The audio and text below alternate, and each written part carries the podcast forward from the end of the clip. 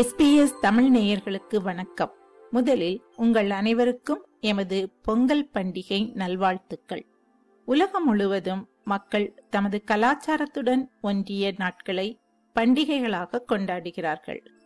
இந்த பண்டிகைகளின் காரணம் என்ன என்று ஆராய்ந்தால் அது மனித சமுதாயத்தின் வாழ்வியல் ஆதாரத்திற்கு வழிகாட்டுவதற்காகவோ அல்லது வாழ்வியலுக்கு உதவி செய்த யாருக்கோ அல்லது எதற்கோ நன்றி சொல்வதற்காகவோ தான் இருக்கும். அந்த வகையில் தமிழ் கலாச்சாரத்திற்கு அடையாளமாக விளங்கும் பொங்கல் பண்டிகை போகி பொங்கல், தைப்பொங்கல், காணும் பொங்கல் அல்லது மாட்டுப்பொங்கல் என 3 நாட்களாக கொண்டாடப்படுகிறது. தமிழ் வருடத்தின் கடைசி மாதமான மார்கழி மாதத்தின் இறுதி நாளன்று வீட்டை சுத்தம் செய்து தேவையற்ற பொருட்களை களைந்து வீட்டின் சுவர்களுக்கு வெள்ளையடித்து அல்லது வண்ண சாயம் பூசி அலங்காரம் செய்கின்றார்கள்.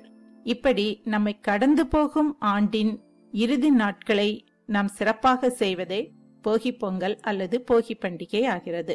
அதற்கு அடுத்த நாள் புது வருடத்தின் முதல் மாதமான தை மாதத்தின் முதல் நாள். இந்த நாளன்று நம்ம தைப்பொங்கல் கொண்டாடுறோம். தைப்பொங்கல் நாளன்று வீட்டிலுள்ள அனைவரும் சூரிய உதயத்திற்கு முன்பே எழும்பி குளித்து புத்தாடை அணிந்து வீட்டின் முற்றத்தில் கோலமிட்டு பின்னர் 3 கல் வைத்து அடுப்பு செய்து அதன் மீது புது பானையில் பொங்கலிடுவர்.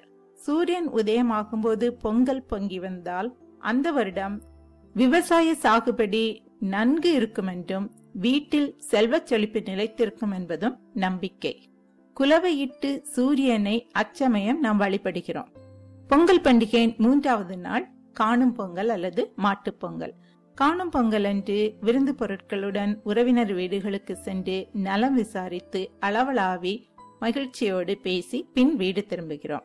அதே சமயம் இந்த நாளை மாட்டுப்பொங்கல்னு சொல்றாங்க. மாட்டுப்பொங்கல் அன்று விவசாயத்திற்கு உதவி செய்யக்கூடிய காளை மாடுகளுக்கு நெற்றியில் திலகமிட்டு கொம்புகளில் வர்ணம் பூசி மாட்டு வண்டிகளையும் அலங்கரித்து ஜல் ஜல் என்ற ஒலியோட மாட்டு வண்டி கிராமத்து தெருக்களில் வலம் வருவது கண்கொள்ளாத ஒரு காட்சி. மொத்தத்தில் பொங்கல் பண்டிகையை உழவர் பண்டிகைன்னு நாம சொல்லலாம். உழவர்கள் சேற்றில் கால் வைத்தால் தான் நாம் சோற்றில் கை வைக்க முடியும். இந்த பொங்கல் பண்டிகையின் முக்கிய வழிபாடு சூரிய வழிபாடு. சங்ககால தமிழர்களும் சூரிய வழிபாடு செய்தார்கள் அப்படிங்கிறத தொல்காப்பியத்தில் வரும் பொருளதிகார புறத்திணையியல் சூத்திரம் நமக்கு சொல்கிறது. கொடிநிலை கந்தளி வள்ளி என்ற வடுநீங்கி சிறப்பின் மன்னிய மூன்றும் கடவுள் வாழ்த்தோடு கண்ணிய வறுமை. அதாவது சூரியன், நெருப்பு, சந்திரன் இந்த 3ஐ வாழ்த்துவதும் கடவுள் வாழ்த்து போலவே எண்ணப்பட்டு வரும் என்கிறது இதனுடைய பொருள்.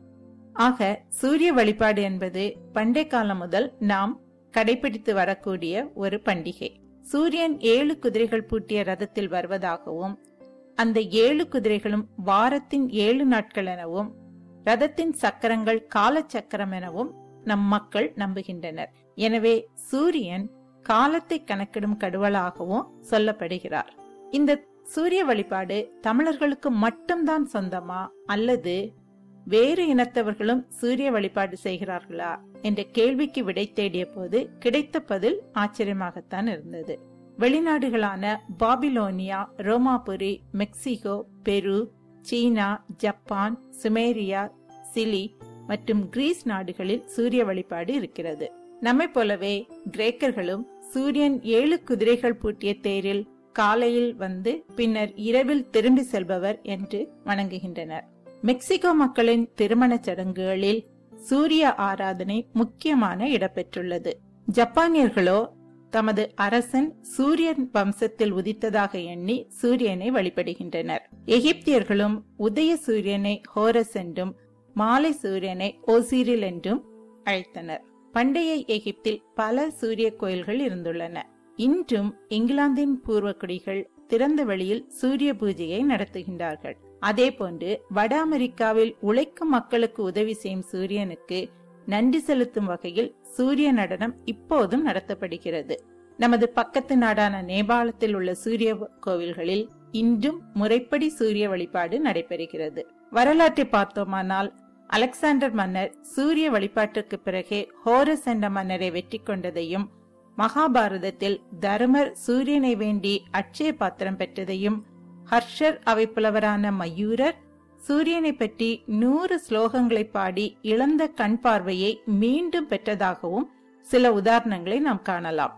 இந்த செய்திகளெல்லாம் கொஞ்சம் உற்று பார்த்தால் இந்த சூரிய வழிபாடு என்பது உலகம் தழுவிய ஒரு உன்னத நிகழ்ச்சியாகவே உள்ளது.